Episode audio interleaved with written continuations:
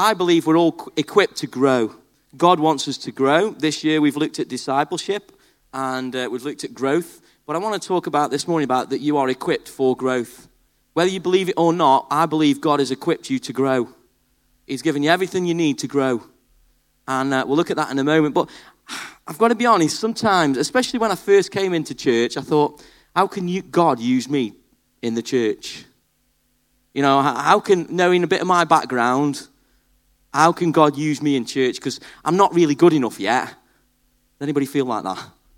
Or, you know, I, I drink too much. Or I smoke, so God can't use me. And all the smokers are going, oh, a minute, I'll just sit up a minute. But, you know, or I've got too much debt. I, I think I had, what did I have? £35,000 worth of debt. Sarah was doing that, yeah. I had 35 grand worth of debt when I met Sarah. And Sarah thought, you know, I'm a teacher, I've, I've got a good one here. And I explained all the stuff behind that there was a lot of problems, personally, and debt. And, you know, but that didn't stop me coming to church and God using me. But many of us have many excuses. We're not good enough. We're not as equipped as everybody else. Or we haven't got enough talent. We've got many excuses that we use not to grow in church or not to be a part of God's plan and God's purposes. But when I look at the Bible, I don't find perfect people in the Bible that God uses. Anybody else found one? Apart from Jesus, right? I don't find perfect people in the Bible. Maybe you found one. Maybe you study more than me, right? And, and you found a perfect person. But when I look in the Bible, I don't find perfect people because there's no perfect people. There's no perfect people in the church. There's none in the world. So God's stuffed on this planet if we need perfect people. Would you agree? And when I look, I find not just not perfect people, I find messed up people in the Bible that God uses. Rahab, a prostitute. God uses a prostitute in the Bible, a lap dancer. That's today. You know, imagine in the church a lap dancer preaching, and, and how would people feel towards that? Yet God uses a lap dancer in the Old Testament. Not only does He use them, He actually, they become the great, great, great, great, great, great grandmother, mother, mother, mother, right, of King David and Jesus Christ. Get your head around that one. A lap dancer. So there's no excuses, is there, to be used or to help grow God's kingdom.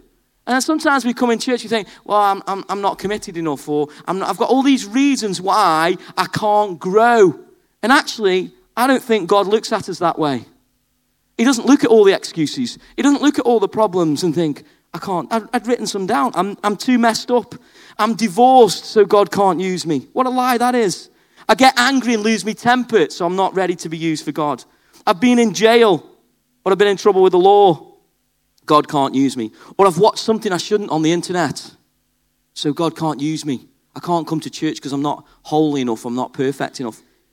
But they're just all excuses because God can use you wherever you're. If He can use a prostitute to establish His kingdom, then He can use me and you with all our imperfections, with all our problems.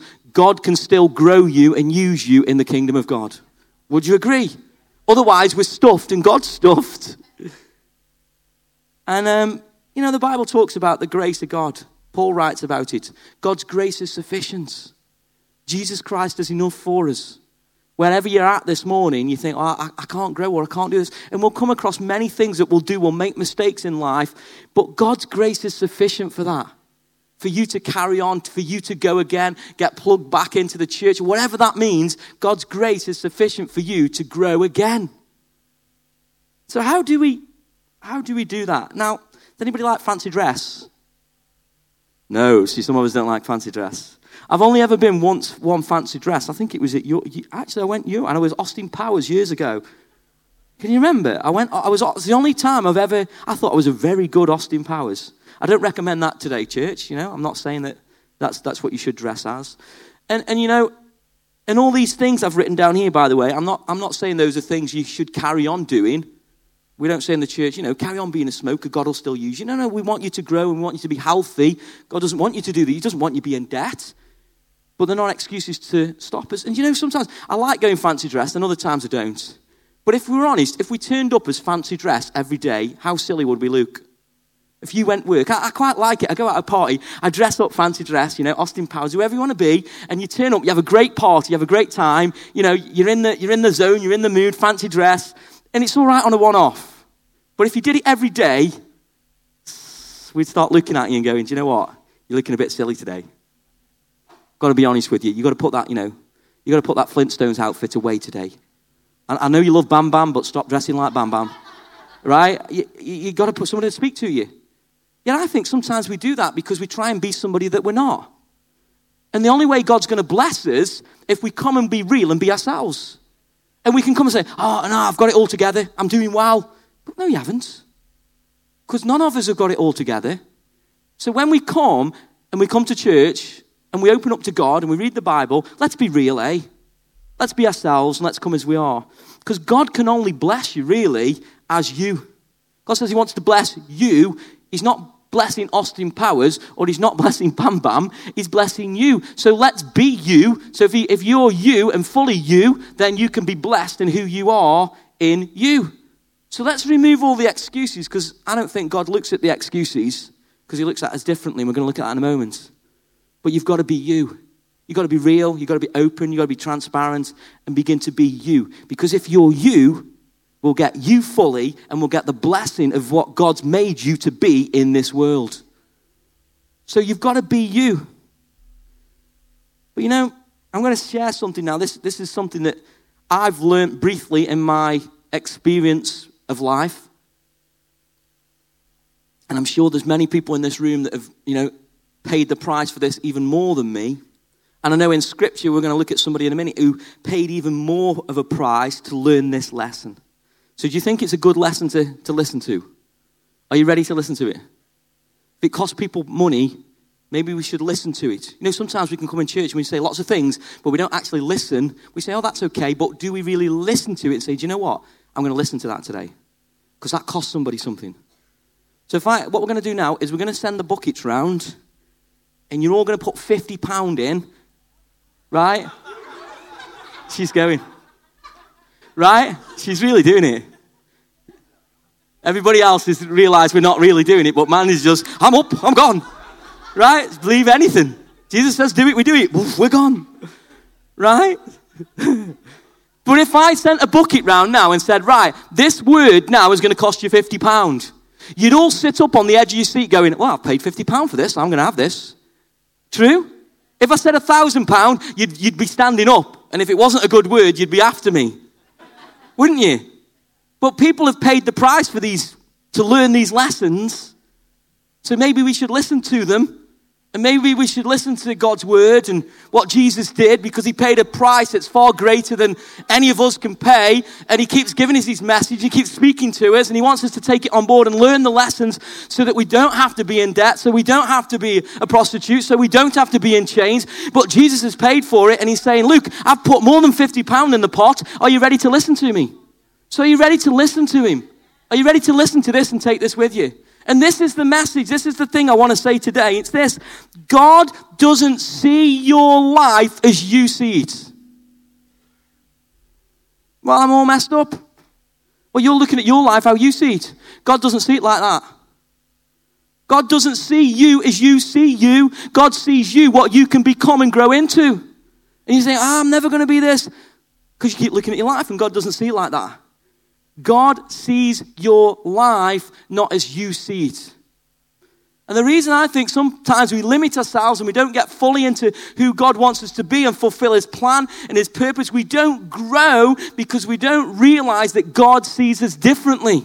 We still see ourselves in this broken world and, you know, the, the way treat, people have treated and how it's affected us. But God sees us differently than we see ourselves. That's the hope that we have.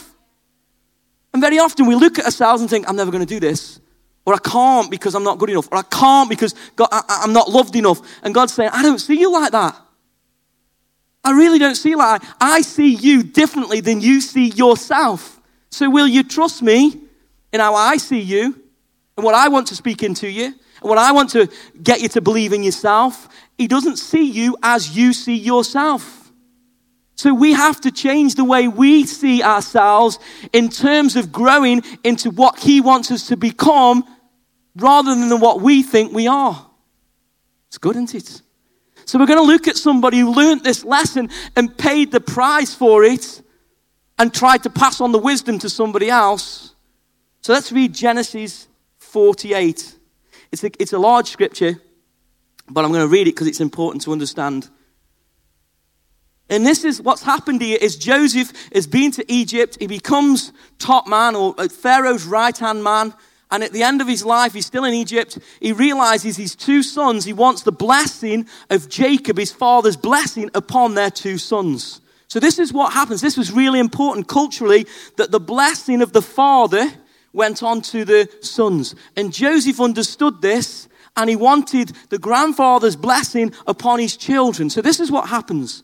Sometime later, Joseph was told, Your father is ill. And he, so he took his two sons, Manasseh and Ephraim, along with him. When Jacob was told, Your son Joseph has come to you, Israel, that's, that's Jacob, that's what the, God renamed him, Israel rallied his strength and sat up on the bed. Jacob said to Joseph, God Almighty appeared to me in Luz in the land of Canaan, and there he blessed me and said to me, I am going to make you fruitful and increase your numbers. I will make you a community of peoples, and I will give this land as an everlasting possession to your descendants after you. Now then, so Jacob understands the blessing, what God gave him and he made him fruitful and god underst- jacob understands this blessing and he's trying to communicate it and pass it on to joseph's sons. And he says this now then your two sons born to you in egypt before i came to you here will be reckoned as mine. Ephraim and manasseh will be mine just as reuben and simeon are mine. Any children born to you after them will be yours. In the territory they inherit they will be reckoned under the names of their brothers. As I was returning from Paddan to my sorry Rachel, died, sorry, to my sorrow, Rachel died in the land of Canaan while we were still on the way, a little distance from Ephrath. So I buried her there beside the road to Ephrath, that is Bethlehem. When Israel saw the sons of Joseph, he asked, Who are these? They are the sons of God. Sorry, they are the sons God has given me here, Joseph said to his father. Then Israel said, Bring them to me so I may bless them. So here's the blessing he wants to bless them with. Now, Israel's eyes were failing because of old age, and he could hardly see. So Joseph brought his sons close to him, and his father kissed them and embraced them. Israel said to Joseph, I never expected to see your face again, and now God has allowed me to see your children too. Then Joseph removed them from Israel's knees and bowed down with his face to the ground. And Joseph took both of them, Ephraim on his right towards Israel's left hand, and Manasseh, look at the side he's taken him, really important. I'll say, read that again. Then Joseph removed them from Israel's knees and bowed down to his face to the ground. And Joseph took both of them, Ephraim on his right towards Israel's left, he's the youngest, and Manasseh onto on his left side, which is Israel, Jacob's right. He brought them close to him. So he puts Ephraim on Jacob's left, because he's the youngest, and Manasseh, who's the oldest, gets the biggest blessing onto the right hand. Are you with me? You still, you know, you paid 50, you're going to pay 50 pounds for this at the end, right? So you got to listen to it. Are you ready? But Israel reached out his right hand. Here we go. Israel reached out his right hand and put it on Ephraim's head. Though he was the younger and crossing his arms, he put his left hand on Manasseh's head, even Manasseh, even though Manasseh was the firstborn. So he swaps over his hands to use the usual custom of putting the blessing onto the firstborn. Then he blessed Joseph and said, May the God before whom my fathers Abraham and Isaac walked faithfully, the God who has been my shepherd all my life to this day, the angel who has delivered me from all harm, may he bless these boys. May they be called by my name and the names of my fathers Abraham and Isaac, and may they increase greatly on the earth. When Joseph saw his father placing his right hand on Ephraim's head, he was displeased. So he took hold of his father's hand and he moved it from Ephraim's head to Manasseh's head. Joseph said to him, No, my father, this one is the firstborn. Put your right hand on his head. It's kicking off, isn't it? We went to a wedding yesterday, right? And the kids are so tired. Today, guess what they're doing? They're doing more than this. They're kicking off. They're tired. This was a worse situation, I think. But his father refused. I know, my son, I know. He too will become a people, and he too will become great. Nevertheless, his younger brother will be greater than he, and his descendants will become a group of nations. He blessed them that day and said, In your name will Israel pronounce this blessing. May God make you like Ephraim and Manasseh so he put Ephraim ahead of Manasseh. So culturally, the right hand was significant. We can read in the Bible, God, when he raised Jesus Christ from the dead, he seated him at the right hand of the throne of God. It's, it's the place of blessing. It's the place of authority. It's the place of rule. It's the place of the person who will take responsibility for the family. So Ephraim, who was the second born, is now becoming the responsible one who will take responsibility to carry on the name and the blessing. It isn't just a quick fix, give me a blessing. It takes bigger responsibility to carry the inheritance, and it's given to Ephraim, who's the youngest, instead of Manasseh. Am I making sense? So, this was not only a blessing, it was a great responsibility that Jacob was giving to Ephraim instead of Manasseh. But Joseph was like, in a minute, you've got it wrong.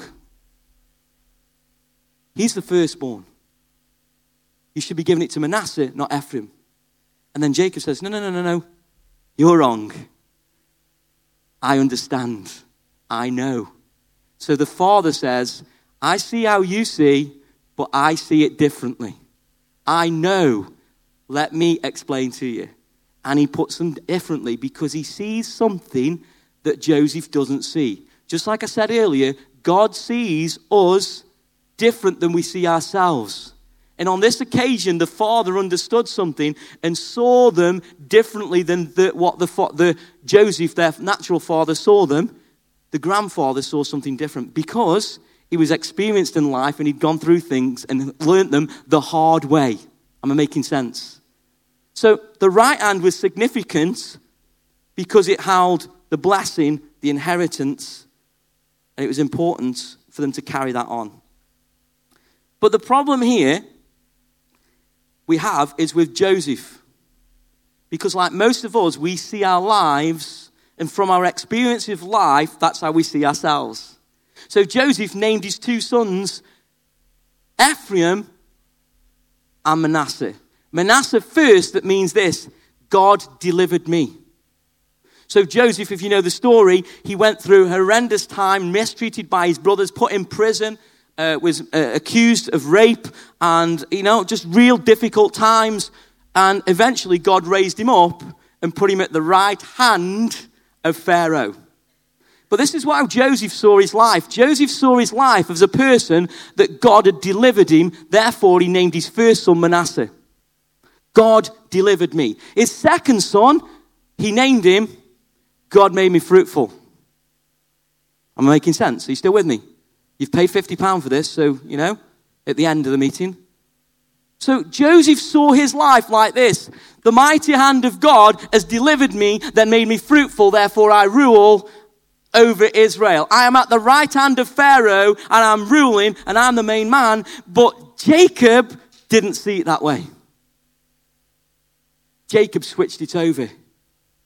Jacob saw that God had made him fruitful, then delivered him. Am I making sense? You say, well, what, what, what does that mean for me? We see ourselves like this God, get me out of here. I'm a Christian. God, solve this problem for me. God, deliver me. God, deliver this situation. God, I'm praying that you will sort this situation out. And God kind of does it like this No, I want to make you fruitful. Because if I make you fruitful, you'll get delivered anyway.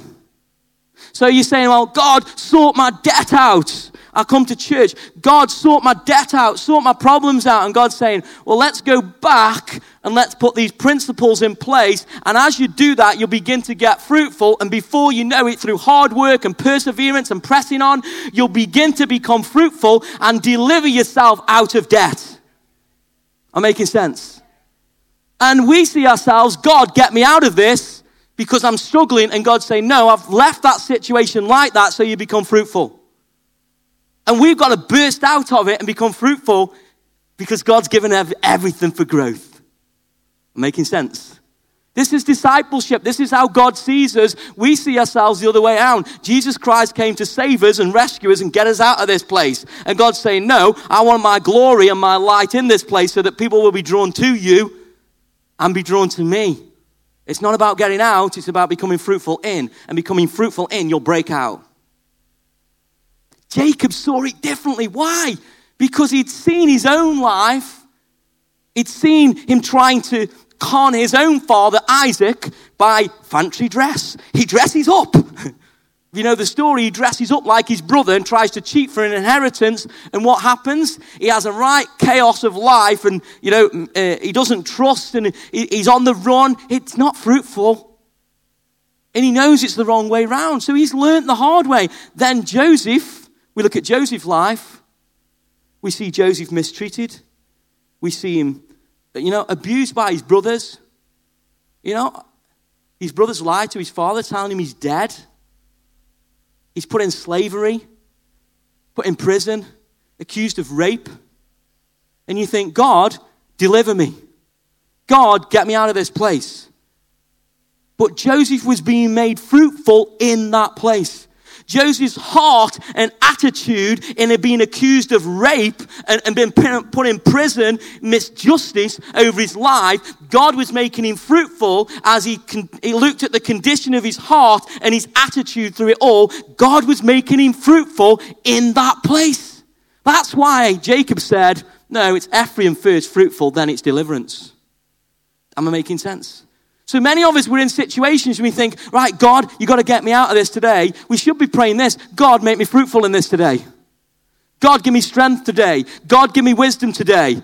I know I'm in this situation, it's difficult, but God, I need your strength today. I need your peace today. I need your presence today. I need your strength today. And God, as I press on, make me strong and make me fruitful so I can break out and break through this situation so that the situation, you know, in it doesn't dictate to me who I am, but in you, I know that I'm loved. I know that I'm loved even though I get mis- I get abused or people say things against me or put me down, just like Joseph. What God's doing is he'll use it for good. And it's our responsibility to look at our hearts and our attitudes and the words that we say and our actions to demonstrate Christ in us so that we can become fruitful and break out of the situation. I think this is a good message. God doesn't see your life as you see it. He sees something else, what He's doing in your life.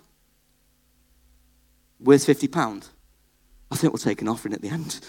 I'm just kidding. We are taking an offering at the end, but you don't have to put £50 in. And the point in this is this fruitfulness precedes deliverance. And Joseph didn't quite understand this. He thought that God had delivered him and then put him at the right hand of Pharaoh. No, God was making him fruitful in all the difficulties so that when he got to the place at the right hand of Pharaoh, he understood responsibility. He understood that God had made him fruitful, dealt with his attitude, so that when his brothers came back to him, all of that wrong and hurt and pain, he was able to say to his brothers, I forgive you. God meant it for good. What's that about? And he was able to deliver Israel from a famine at the end of his fruitfulness. And many of us, I think, look at our lives and think, I want deliverance. God, I'm praying for this situation. And there's nothing wrong with that. And there's moments in life where we do have deliverance, we do have breakthrough, and we believe God's word and we believe the preaching, you know, that God breaks yokes and all that kind, and we break the power over people's lives. I get that. But God, I think, sees us in a place where He wants us to be fruitful so that we can experience deliverance out of our situations. That's what God's the call on our lives to be fruitful. Jesus said, You'll know them by their fruits. Mm. Still with me?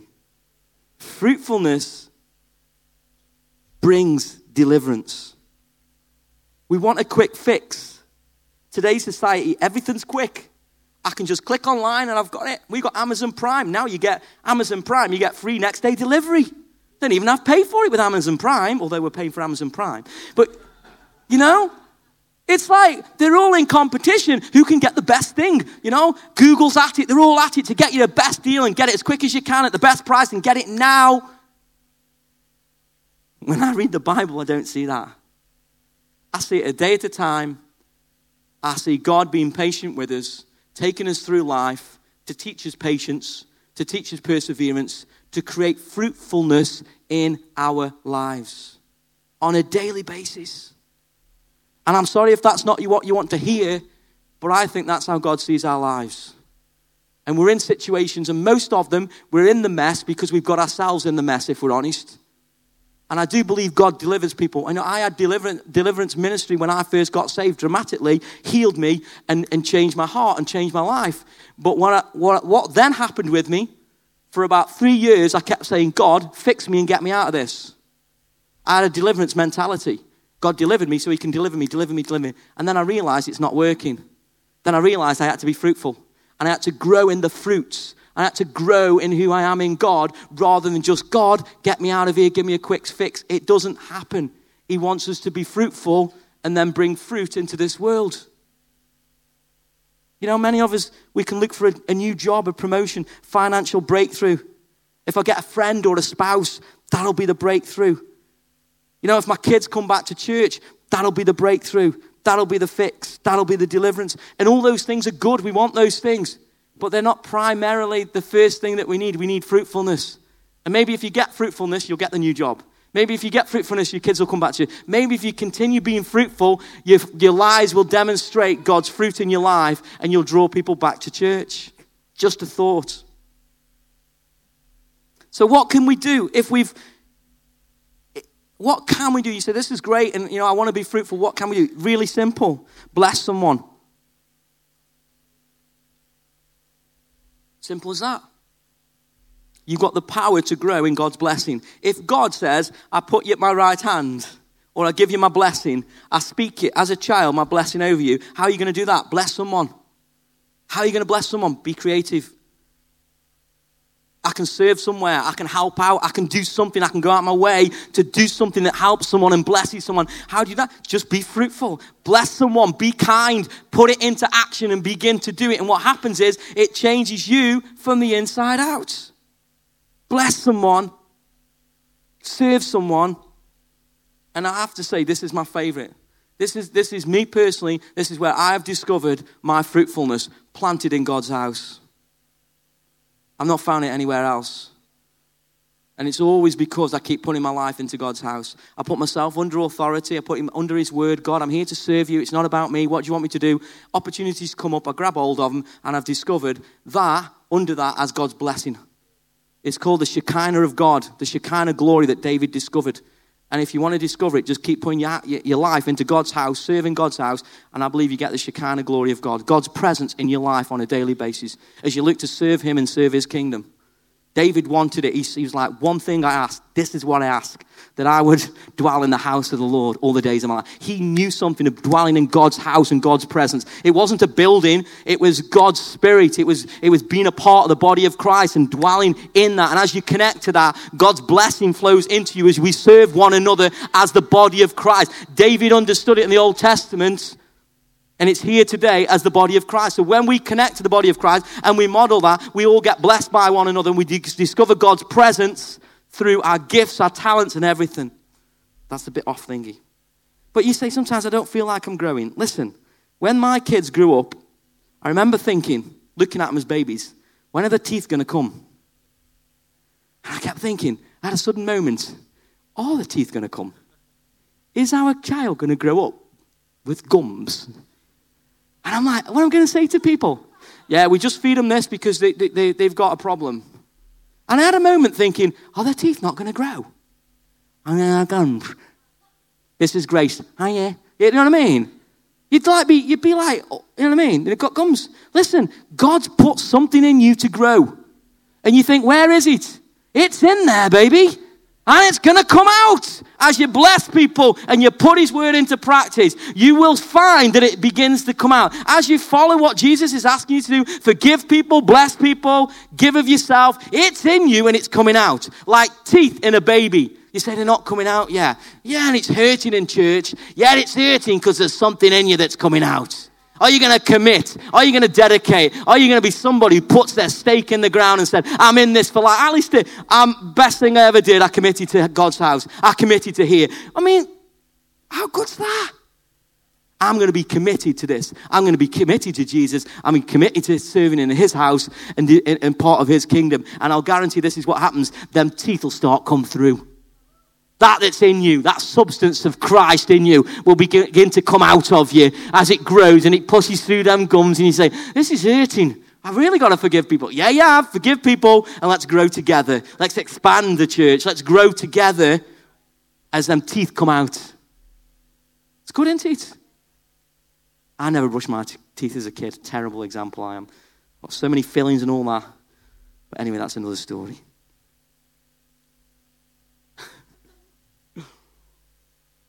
Okay. Another example is this one. I'm going to finish with this in a second. You know, have you ever walked down the street and seen trees that have been there for probably, you know, 40, 50 years? Or you go through the shopping centre, if you go through the pedestrianised area in, in Hanley, or a local, you know, wherever you're from, a pedestrianised area within the city centre, and they've put like these metal grids around a tree. Have you seen them? And there's like a big space and then they plant this little tree in there, don't they? And then you go back about 15 years later, and the grids are like that. And you're like, who planted that stupid tree there? Who fancy putting a grid that small there and putting a tree in there? Or you walk down the road and you see the trees and the, and the pavements like that. And you're like, who stupid person planted this tree here? And that's a little bit like what God does with us. He puts a seed in our hearts. He puts the Word of God in our lives for us to water it and think on it daily and eat of it and think of it and put it into practice. And before you know it, you begin to grow. You begin to get stronger on the inside. You get a peace and a presence that you've never known before. And the things that have pushed down on you, the concrete that's been there for years, you begin to expand and move the concrete. You begin to get a bigger person and say, I'm not limited by this stuff anymore because God is in me. Greater is He that is in me than He that is in the world. And as you begin to grow like a tree planted at the side of a river, you expand in the things of God in your fruitfulness and begin to get deliverance out of the things that have fastened you. Good, eh? I'm going to read a scripture from Isaiah 10, verse 27. And people will often use this scripture. I've heard it quoted from preachers and different people. And, you know, I, I think it can mean sometimes, you know, that the anointing, they'll often say, breaks the yoke.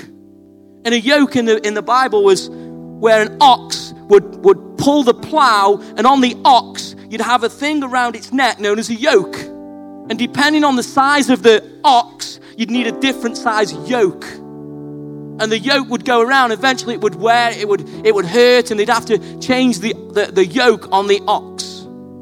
I'm going to read this scripture because in some versions it says the anointing breaks the yoke. You may have heard that. God's anointing breaks the yoke. Okay? Well, the translation there probably isn't the best translation because I'm going to explain what it means. It says this on the NIV In that day, it's really talking about Jesus Christ. In that day, their burden will be lifted from your shoulders, their yoke from your neck. The yoke will be broken because you have grown so fat. You don't often hear people saying you can grow fat in church, right? Why? This word here, grown so fat. We get the word shemen, it means basically oil or anointing. That's where we get it from. But the better translation is the fat of the ox. the fat of the ox grows and grows and grows. And as the ox grows and grows and grows, it breaks the yoke off its neck so it becomes free from the yoke. Making sense? So the oil or the anointing, or the better translation, is fat. As you grow in the things of God, you begin to break them things off your neck, baby. It's time to get up. It's time to get hungry for God's word. It's time to devour it like a food that you've been searching for and hungry for all the, all the days of your life. And it's time to eat it, digest it, put it into practice, and break them yokes off your neck. And you say, Well, you don't know what my life is like. You don't know what I've been through. No, but God sees your life differently than you see it. It's time to stop looking at your past, your history, your things that have gone on, and begin to see it like God sees it. Jacob understood this when he looked at Joseph. He understood that God wants to make you fruitful so that then you could be delivered. And God's saying, Come on, you can do it. I've put more than teeth in you, baby. I've put some of my anointing, my word, my son, the gift of the Holy Spirit inside of you that I paid more than 50 pounds for. I gave my life for. I died on a cross that you, you could have me each day and grow in the things of me and break them yokes off your back so that you can testify of the good news, of the gospel, of the power of God that is available for each and one of us today. Are you ready to grow? God has equipped you for growth. He's given you His word. He's poured out His Holy Spirit so that He can dwell with you every day. He can comfort you. He can strengthen you. He can nudge you when you need nudging and walk in the truth of what God's got for you. It's your choice. And I'm done. So we're going to take an offering for fifth. No, we're not really. Is that okay? God wants you to break the things that have limited you. Three quick things that you can do. Accept that you're not perfect, but God sees you different.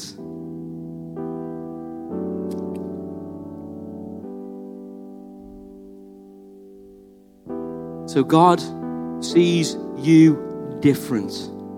He sees you as a son and a daughter, what He wants you to become. What He wants you to become. So here's the second thing. So think like that. You're not perfect, but God wants you to see as He sees you different. And the second thing, because you can't do this if you don't do this, is to commit to growing. It's all in you. God's given you everything to grow, to break them yokes, to smash them, to rise up, to become more than a conqueror. And as you do that, He'll give you even more. But you have to say and decide in your heart, I'm going to commit to growing. I'm not going to stay here and settle. Even though there are things that'll tell me I'm not able to, I'm not good enough, God says He sees me differently, and I'm going to choose to commit to grow. Grow in the things of God, grow in the goodness of God, grow in the kindness of God. I am going to commit to do it, and I'm going to do it. Let us pray.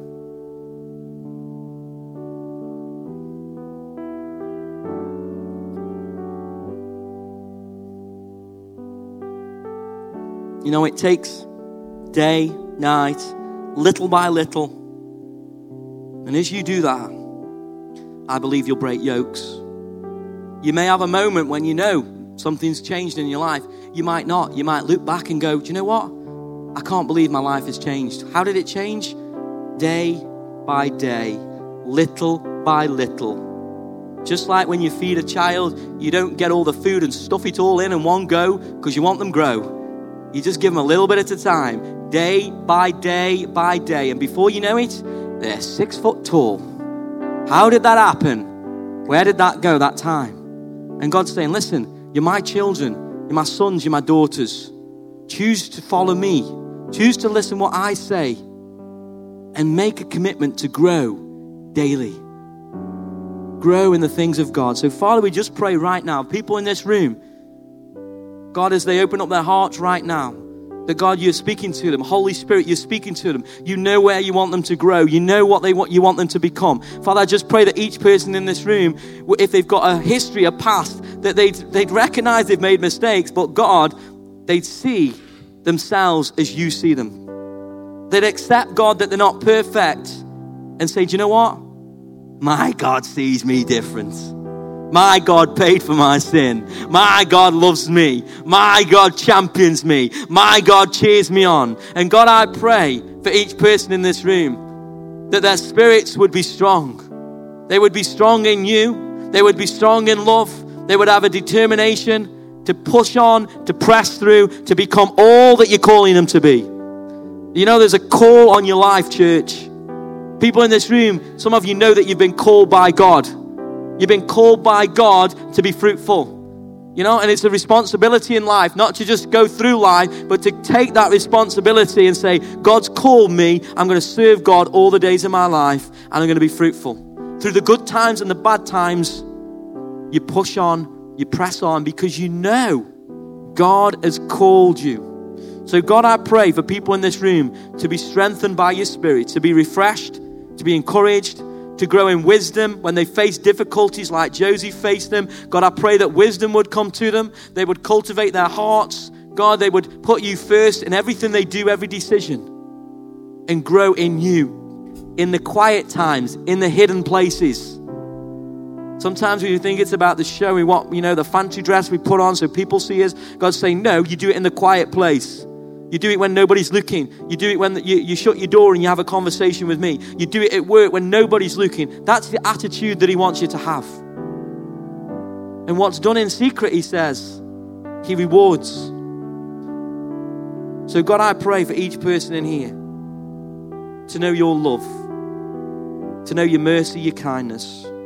And God, as we grow in that, as we demonstrate that, as we bless other people, as we serve other people, God, I pray for each person in here to grow, to be fruitful in the name of Jesus. You know, and if you're in here and you don't know God, I would I, would just say to you, look, I have found nothing better in on this earth, on this planet, than a God who is alive and loves me. And as people in this room will testify to that. And if you're here this morning and you're thinking, I, I like your message, I don't quite understand it, and you want to know God, you can know God you can know that God loves you, that He died for you, that He sent His Son, Jesus Christ, to pay for your sin and offer you eternal life.